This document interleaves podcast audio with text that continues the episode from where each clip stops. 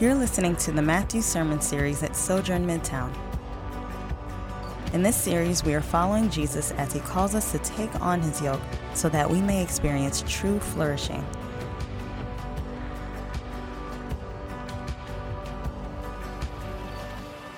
If you don't have a Bible, you can follow along in your bulletin or on the screen behind me. Hear the word of the Lord.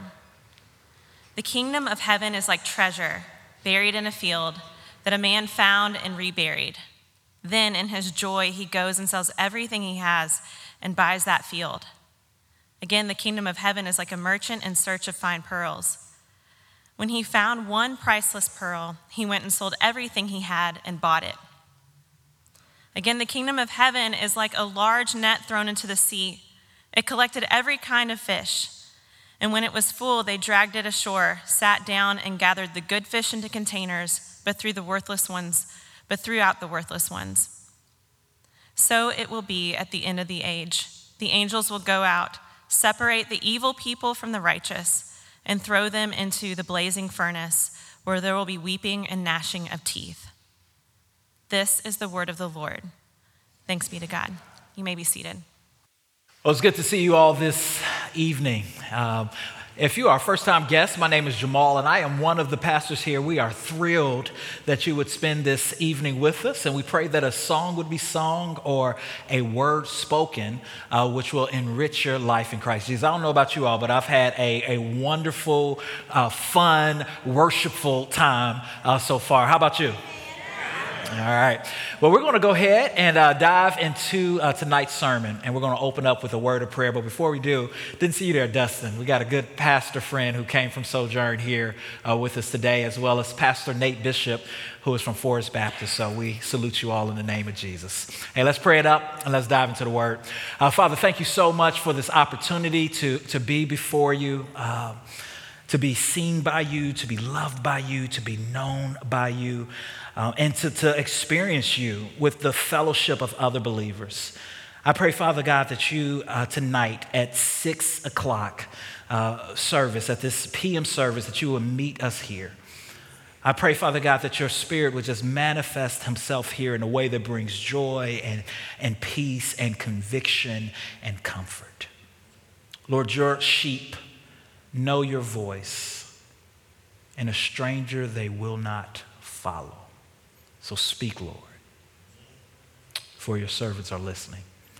In the matchless, victorious, wonderful name of Jesus Christ, we do pray. And the church said, Amen. Hey, so I want you to imagine that you have entered into uh, uh, this sanctuary today, kind of with a clean slate. And by clean slate, uh, imagine that you have uh, never heard of the name of Jesus. Imagine that you've never heard of his teachings. Imagine that you've uh, have never heard of his kingdom. And that the reason that you've come into the sanctuary tonight is because you've met a group of friends whose lives just look radically different than yours. And you recognize this even in, in the way that they talk. So, for example, when you talk and the way you think, you're kind of, as we all are, a collection of, of different ideas that we've kind of just uh, come to possess over time. And so, some of those mantras or, or some of the, the codes or, or the way of living that you have come into is just simple things like, hey, look out for yourself first. If, if you don't look out for yourself, nobody's going to look out for you. And, or or uh, a philosophy that says YOLO, you only live once. And so I want to imagine, you to imagine that you've been spending time with a group of friends, and that's not their mantra. That's not the way that they've been living. They've been living with, with some other codes. Uh, they've, they've been saying things that seem interesting and peculiar, like, you know, God will work everything for good, even when evil is done for you. Or you can only experience life through death. Or things like the road to true riches is found not by hoarding, but by giving, giving what you have away. Or things like the first shall be last and the, the last shall be first. Imagine being around a, a group of people who, who not only say these things, but whose lives seem upside down. The things that they value seems upside down. They have more joy than, than you ever had, but yet they're, they seem to be in a perpetual state of, of mourning, a perpetual state of, of poverty of spirit. They have a hunger and thirst for things that, that aren't what you have a hunger and thirst for. Well, that's similar to what's happening here in, in Matthew chapter 13. The Bible's uh, told us that Jesus has been talking to a crowd of people. And in the midst of that crowd of people, there are, are some who he has now identified as disciples, as those who are, are committed followers of his. And people have traveled from large distances to hear this, this Jesus of Nazareth preach as he has heard that his disciples are, are, are living a, a different way, and that the reason that they're living a different way is it seems that they, they are, are treasuring different things. And in today's text, we're going to continue to learn some of those things that they are treasuring and some of the things that Jesus was teaching them to treasure. As Jesus in today's text is going to encourage us to reconsider what we, what we treasure, to reconsider what we, what we cherish, to, to reconsider what we have oriented our lives around, and to consider treasuring His kingdom and Him as king. And to help us to do this and to help his crowds to do this, Jesus was speaking in what is known as parables. And we talked about how parables is a almost a, a, genre of, of speech. It's a it's wise sayings that uses stories, similes, and metaphors to make a, a big point that is seldom found on the surface. And so in Matthew chapter 13, Jesus tells a, a string of seven parables as Matthew puts before the people. And he is grouping these parables together in themes. And today we're going to see a, theme, a theme about his kingdom, as he wants those who are hearing to, to understand it more. And Jesus is inviting you today to seek his kingdom and to cherish it above all else to reimagine and to, re, to reorient your life around Him and His kingdom. And we hear this Sunday after Sunday, and most of us are here because we want to be better disciples. We, we want to be faithful to his kingdom. We want to be faithful to King Jesus. We want to learn about him. We want to grow in him. We want to, to please him. But something, something just seems to happen from, from, from uh, Monday to Saturday the, the, the things of this world seem to just kind of slowly choke out the seeds that we receive on Sunday. The, the worries, the, the, the cares, the, the, the pressure of work, the pressure of family, the, the pressure of life begin to, to choke out what we know about this kingdom. And we find ourselves week in and, and week out distracted from, from King Jesus. And Jesus today wants to give us an invitation, a picture of his kingdom that brings clarity. And one of the things we want to notice with these uh, three snapshots, these three short uh, stories or short parables, is that in two of them, his emphasis is on the hiddenness of the kingdom. Uh, Jesus is going to let us know that in order for us to truly understand the kingdom of heaven, we have to understand that it is hidden. That not everyone is going to see the kingdom for what it is. And not everyone is going to be able to have to be able to have a kingdom revelation that will lead to life. Look at your text in verse 44. The kingdom of heaven is like a treasure buried in the field. Verse 45. Again, the kingdom of heaven is like a merchant in search of fine pearls. So we see a treasure that is buried in the field, and we see a merchant that is going pearl shopping. And we know that pearls are essentially found in fossils. So the kingdom of heaven is described as, as something that is hidden and as something that is priceless. Something that is priceless. And Jesus' point is, is that those who find the kingdom are those who have received the grace of God. And not only is it those who have received the grace of God, but it's those who, after receiving the grace of God, they continue to cry out for, for more revelation with God's kingdom. In Proverbs chapter 2, verse 3 through 5, the writer writes this Cry out for insight and ask for understanding. Search for them as you would for silver. Seek them like hidden treasures. Then you will understand what it means to fear the Lord and you will gain knowledge of God. Today's text, Jesus is continuing to encourage his disciples to see the kingdom of heaven as their greatest treasure. And he tells these parables of, of men. The first parable, we don't know much about the man who finds this treasure that is buried in the field. And this would not have been odd to Jesus' listeners, by the way. Uh, in the first century, uh, uh, people hid things in the field quite often.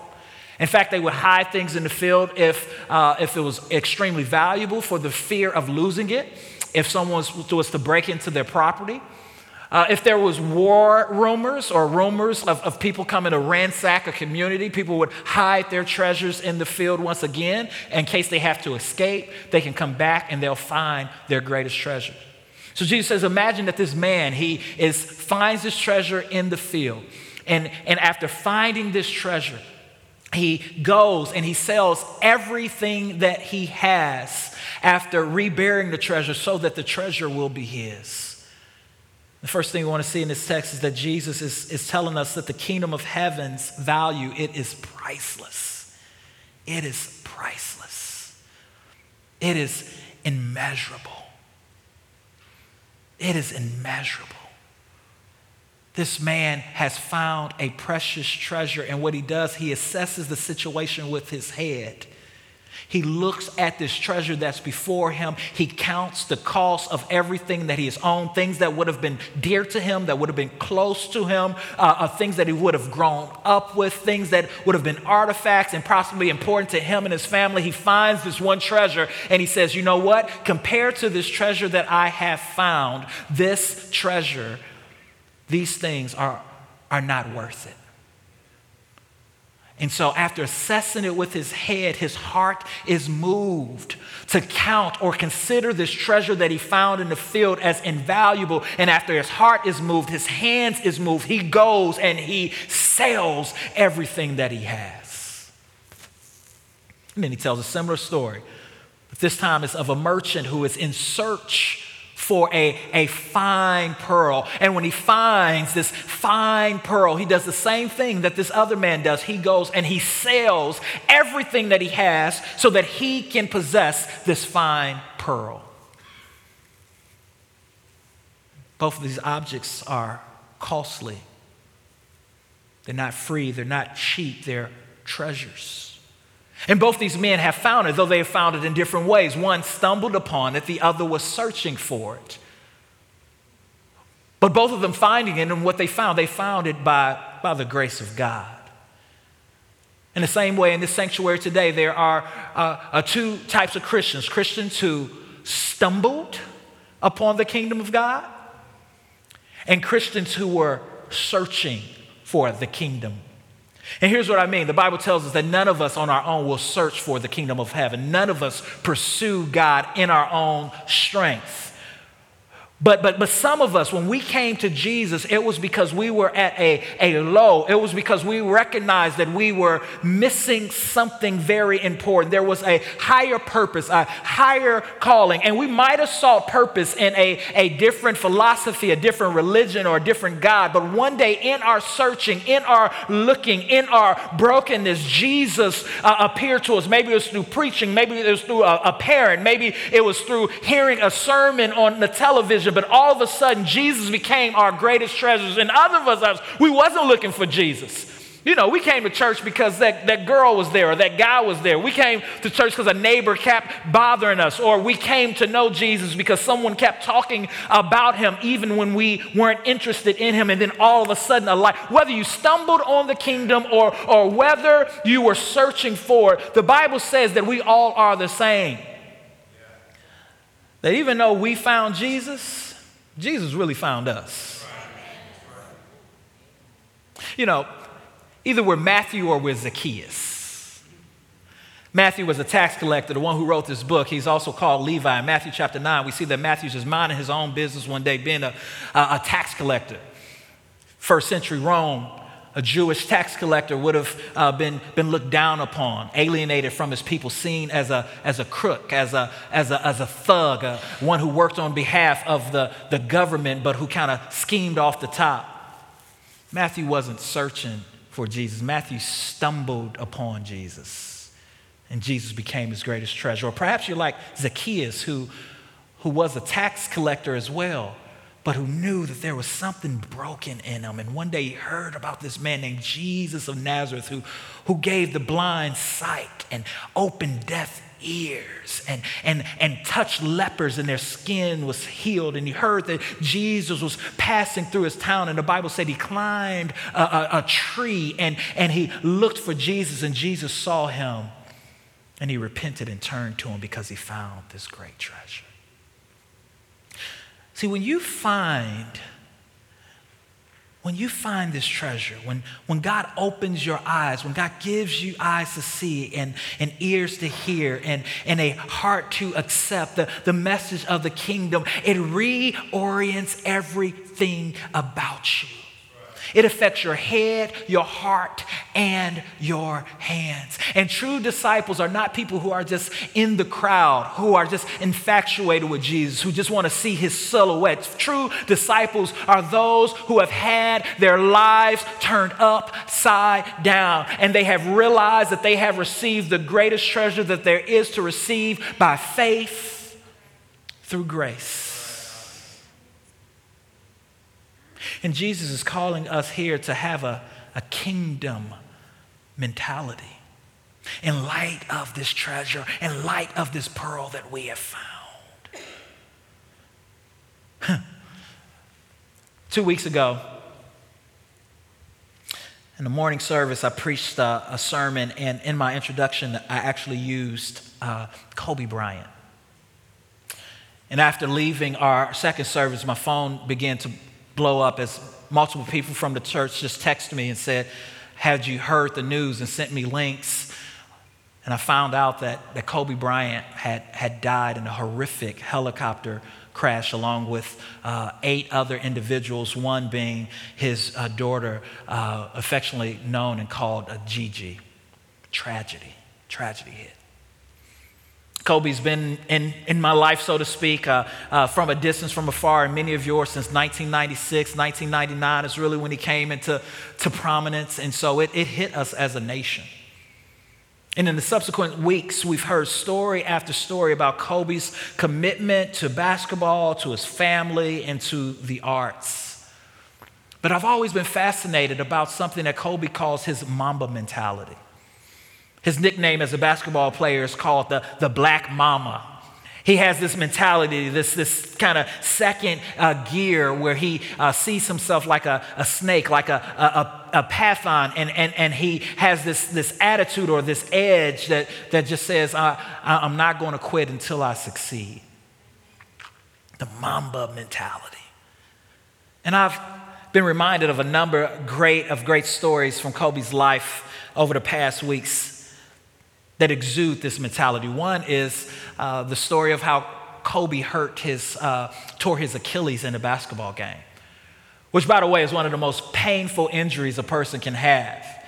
And many times when a person tears their Achilles, it's assumed that they, if they come back, they won't be the same player. In the middle of the game, you see Kobe is, is crippled. He's holding his Achilles. He gets up. He goes into the timeout. The coach wants to take him out so he can go to the locker room. He refuses to. He comes and he steps up to the free throw line, shoots his free throws, and then checked out. When a reporter asks, Why did you shoot those free throws? He said, Because I understand the rule. If I don't shoot my free throws after being fouled, I can't come back in the game. And my hope is, is that I will be able to come back in the game. This man had a torn Achilles, Mamba, Mamba mentality dedicated to basketball. There's this clip of him just talking about his love for the game. And in the clip, he talks, I mean, he just starts waxing eloquent about basketball. He starts talking about the ball. And he remembered the first time he touched the ball and he started talking about just the feel of the leather and, and how it sounded when it hit the hardwood. And you could just see him almost in this, this worshipful moment, just talking about how much he loved and he treasured basketball. But then my favorite story is the Disney story. Vanessa told Kobe, listen, we're going to Disney World, and I need you to be ready every day at nine o'clock to take us, which means that you're going to have to sacrifice working out in the morning because we're going to be at Disney at nine. And Kobe said, yes, ma'am. And the story is told that Kobe uh, found the best trainer that he can find an hour away, an hour away from Disney, would get up every morning at 4 a.m drive to the gym, work out from five to eight, get dressed, drive back, and be ready to take his kids to Disney. Mamba mentality. And I've been listening to these stories, and I was reading this, this this week, and I started thinking about Kobe's Mamba mentality, and I started thinking about how, how Jesus has called his disciples not to have a Mamba mentality, but a, a kingdom mentality. I started thinking about how Jesus was teaching his disciples these, these, these radical teachings, saying that no, when, when, when God has, has intervened in your life, when he's regenerated you, when he's given you a new heart, when he's opened your eyes, the, the kingdom becomes your first priority. You reorganize, you reorient your whole entire life around his kingdom and his king. That's why Jesus says stuff like this Hey, if anyone's going to come after me, he must hate his mother, his father, and his sisters and brothers if they're going to follow me. Kingdom mentality. Hey, seek ye first the kingdom of God and all his righteousness, and everything else will be added unto me. Kingdom mentality. Let me tell you about a man who found a, a treasure buried in the field. And, and upon finding this treasure, he reburied it and he went and he sold everything that he had in order to, to buy the field. Let me tell you about a, a merchant who was in search for, for some pearls and he found the finest of all the pearls and he went back and sold everything that he had so that he can buy that pearl. He reoriented his is like kingdom mentality. And I'm just going to be real. I'm going to keep it 100 with you. Jesus was preaching to crowds of people, understanding that everybody in that crowd didn't have a kingdom mentality because everybody in that crowd wasn't truly following him.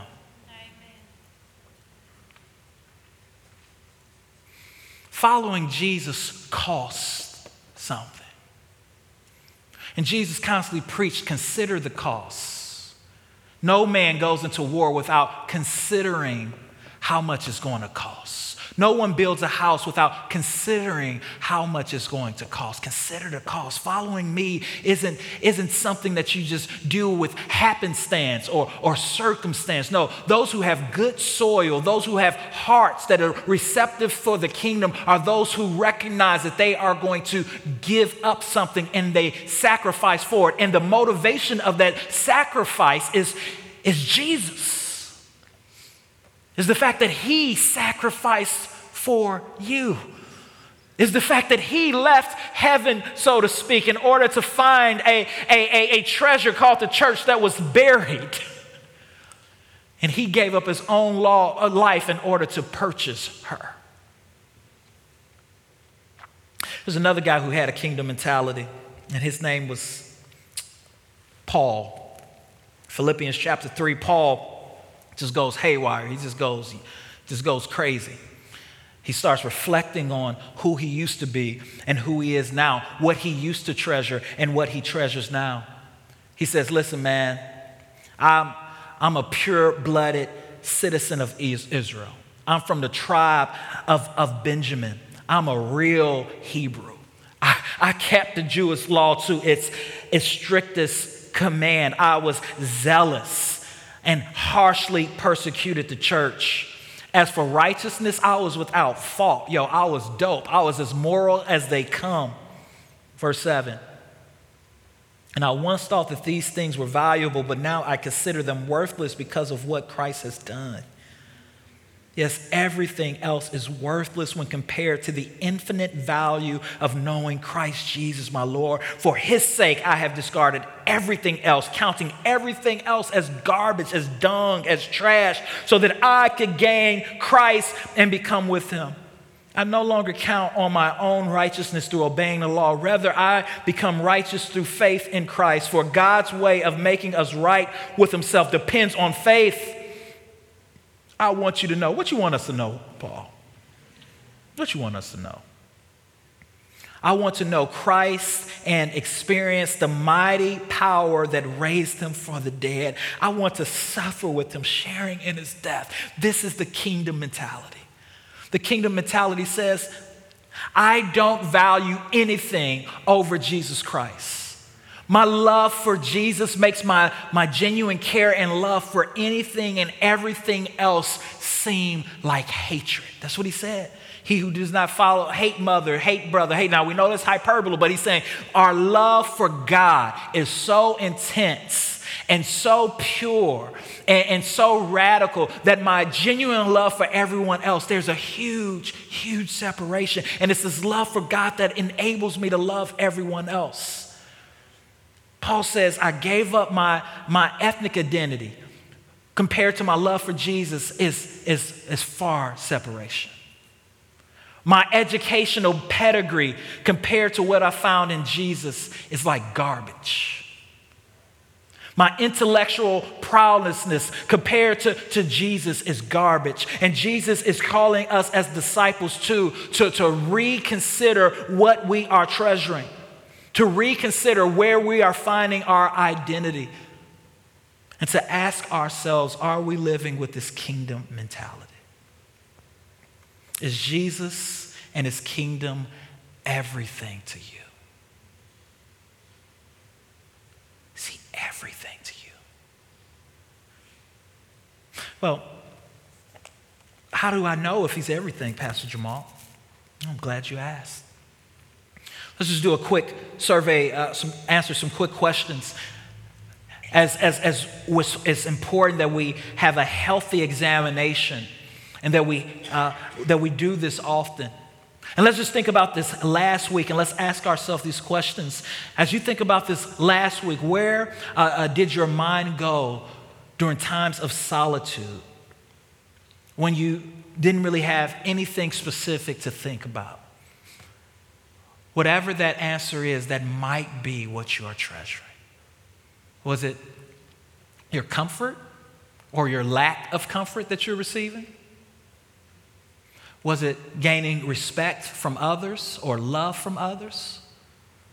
Was it your, your career, that vacation? Where did your mind constantly and effortlessly go? What do you find yourself fantasizing about?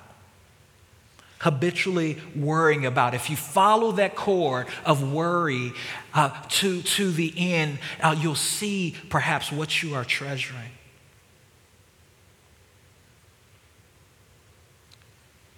What would cause you to, if you lost it, to jump off of a bridge because you, you couldn't, you wouldn't want to live anymore? That's probably what you're treasuring. And Jesus' invitation for us is to, to treasure him. It's to treasure him. Well, Pastor Jamal, I'm treasuring him. You, you know, I'm, I'm treasuring him, Pastor. I, I really am. Are you? But you're, you're still sleeping with your boyfriend or your girlfriend. Are you treasuring him as Lord? No, no, no, Pastor C. but I, I, am treasuring him. I like, like I'm tre- I, I, I treasure Jesus. You know, I, do you? But you, you never make sacrifices to, to, to fellowship with other believers. You, you never seek opportunities to grow as a disciple, to, to pray. You, you seldom come to, to community group. Pastor, stop playing. You know, you know I treasure Jesus. Do you? But you spend more money on, on, on coffee uh, each week than you do on, on kingdom? Pastor, you know I treasure. But your life is marked by greed and self centeredness and, and habitual, intentional sinning? Do you? And you haven't submitted your sexuality, your personality to Him? Do you treasure Jesus? Have you found this pearl? Why are you using Jesus? Jesus said, Listen, those who treasure me, going back to the Sermon on the Mount, are those who have that, that one eye towards the kingdom. Those who, who, who, treasure me are those who are poor in spirit. They come to me with a poverty of spirit, not with arrogance and thinking that, that just because they know some verses, know Hebrew, know Greek, know, know some things, and, and been, been in church for a long time, that they're, that, that they're all right. Those who treasure me are those who come to me for their righteousness, who come to me for their identity. Those who treasure me are those who are hungering and thirsting for more of me, who are counting everything else in their life as dung compared to him. And I, I, just hear the voice of, of Elijah today uh, in my ear in 1 Kings chapter 18 when he asked Israel, he said, How long will you stand in between two opinions? I, I, I just hear the voice of, of Joshua in Joshua 24 saying, as for, as for me and my house, we will serve the Lord. I just, I just hear the, the voice of James uh, today saying, double minded, you are unstable in all of your ways. Repent, turn, trust, and live for the one who lived and died for you. We see that Jesus, after telling these two parables and showing us how precious and, and, and, and, and, and, and costly this kingdom is. Though it is, is free, it's not cheap. It, it cost Jesus his, his life to be, to be our king, to be our Lord. That, that, that it, he ends this with a stark warning. Look at verse 47. He's going to show us that the kingdom of heaven won't include everyone who says that they belong. Again, the kingdom of heaven is like a large net thrown into the sea. When we talk about kingdom of heaven, what are we talking about? We're talking about God's rule. God's rule. God's rule, God's reign. It's like a large net thrown into the sea. It collected every kind of fish, and, and when it was full, they dragged it ashore, sat down, and gathered the good fish into containers, but threw out the worthless ones. So it will be at the end of the age. The angels will go out, separate the evil people from the righteous, and throw them into a blazing furnace where there will be weeping and gnashing of teeth. We see in verse 42 a couple parables before, Jesus is going to make the same emphasis. Verse 42 they will throw them into the blazing furnace where there will be weeping and gnashing of teeth. Then the righteous will shine like the sun in their Father's kingdom. Let anyone who has ears listen. So, Jesus preaches a hard word a word that some of us want to, to dance our way out of as modernists or per, postmodernists. We want hell to disappear. We're, we're too, uh, uh, obviously, that's not what Jesus meant. Hell, there's, there, there, it can't really be for, for people. This was something that Jesus was using. These were metaphors in order to get their attention, their, uh, God wouldn't really throw people into a, a blazing furnace for, for all eternity, right? I mean, we're past that, right, Pastor Jamal? Well, the book of Matthew talks about hell quite a bit. And Jesus talked about this after giving this incredible picture of the kingdom um, and how beautiful it is, like a, a, a beautiful pearl or like a, a, a treasure in order to warn his disciples that in the kingdom of heaven there will be people who say that they are disciples, but they are not. And just like everything that is in a garage is not a car, everyone who says that they're a Christian or who says that they're a disciple is not. And how do you know that a person has become a disciple of Jesus Christ? It is because when you look at the whole of their life, you see a person whose life was centered on Jesus, not themselves. When you look at the whole of a person's life, you see that Jesus was their treasure, though imperfectly, and though there's going to be some valleys, and though there's going to be some dark times, that when you look at a person's life, you see that they love Jesus. And how do you know that a person loves Jesus? If you love me, Jesus said, you will obey my commands. Obedience and works do not save us, but they do verify that we have been saved.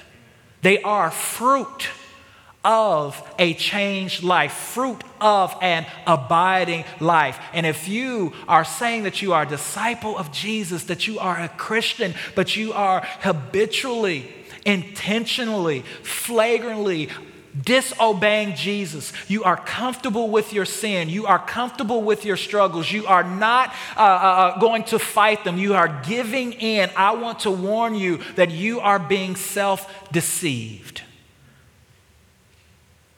And if your life is marked by this on that last day, you will hear the Lord say, Depart from me, I never knew you.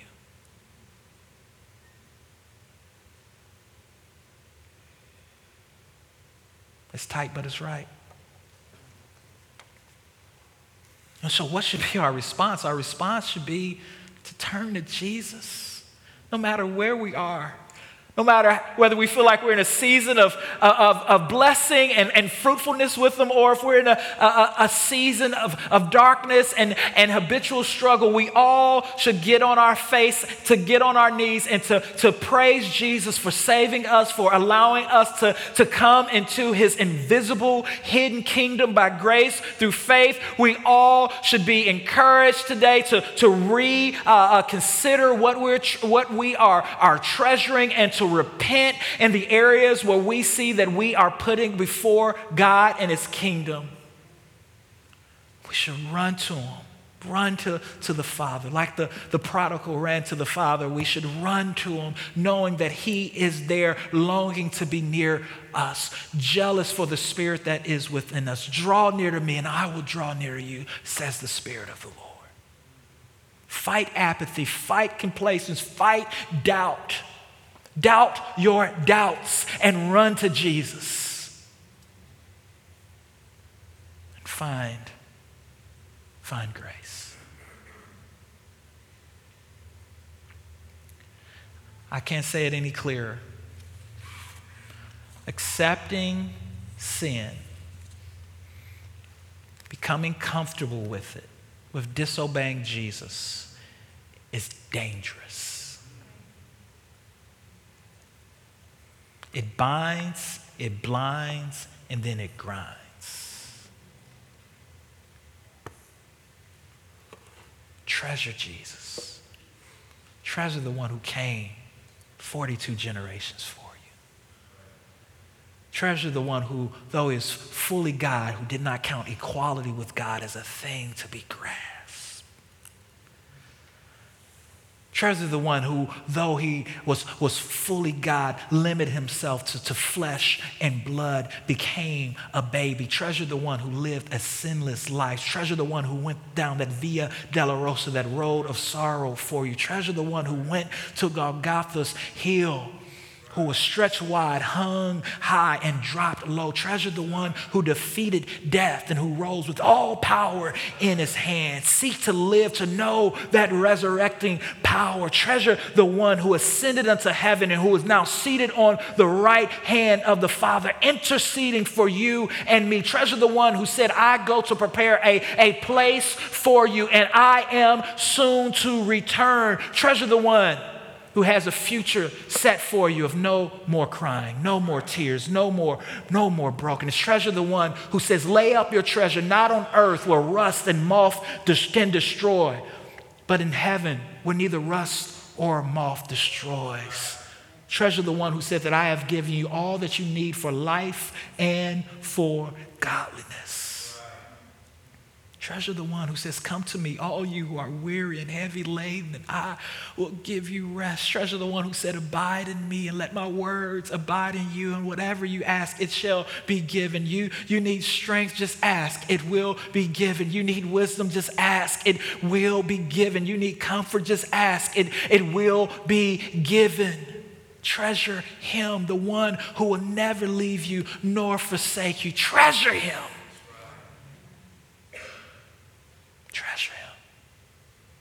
And if you can't treasure him, say, Lord, I believe. Help my unbelief. Help me to treasure you.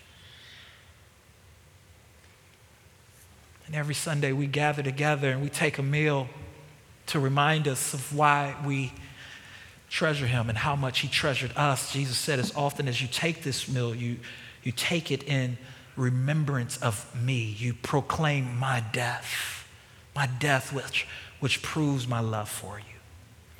We take bread, we break it, we drink wine or juice. The wine is marked by twine, whatever your conscience permits. Here at Sojourn, we, uh, we dip it in the wine or juice. Uh, again, the wine is marked by twine. And we do this week in and week out. We do this week in and week out. This is a gift that God has given us to slow down, to examine our hearts, to make sure that we are remembering the good news of Jesus Christ, that Christ came to die for sinners and that he rose, and it is in his resurrection that we have life. And one day in the new kingdom, we will eat and sup with him. Those of you in the front, you can go to the front. Those in the back, you can go to the back. Gluten free, alcohol free communion is to my left. Christian, as you come uh, to eat, let us, let us do this together. If you're not a Christian, I'm going to ask you not to partake in this meal. Um, there will also be other people who are Christians who are not partaking in this meal because they want to use that time uh, to, to work out some things that's going on in their own heart. It's no judgment. Just, just allow the cup to pass and to think about what you heard. Hi, I'm Jamal Williams, lead pastor of Sojourn Midtown. Thanks for listening. At Midtown, we value gospel centeredness, biblical faithfulness, transformative relationships, diverse fellowship, creativity in the arts, and relentless mission. For more sermons, info about our church, visit sojournchurch.com slash midtown.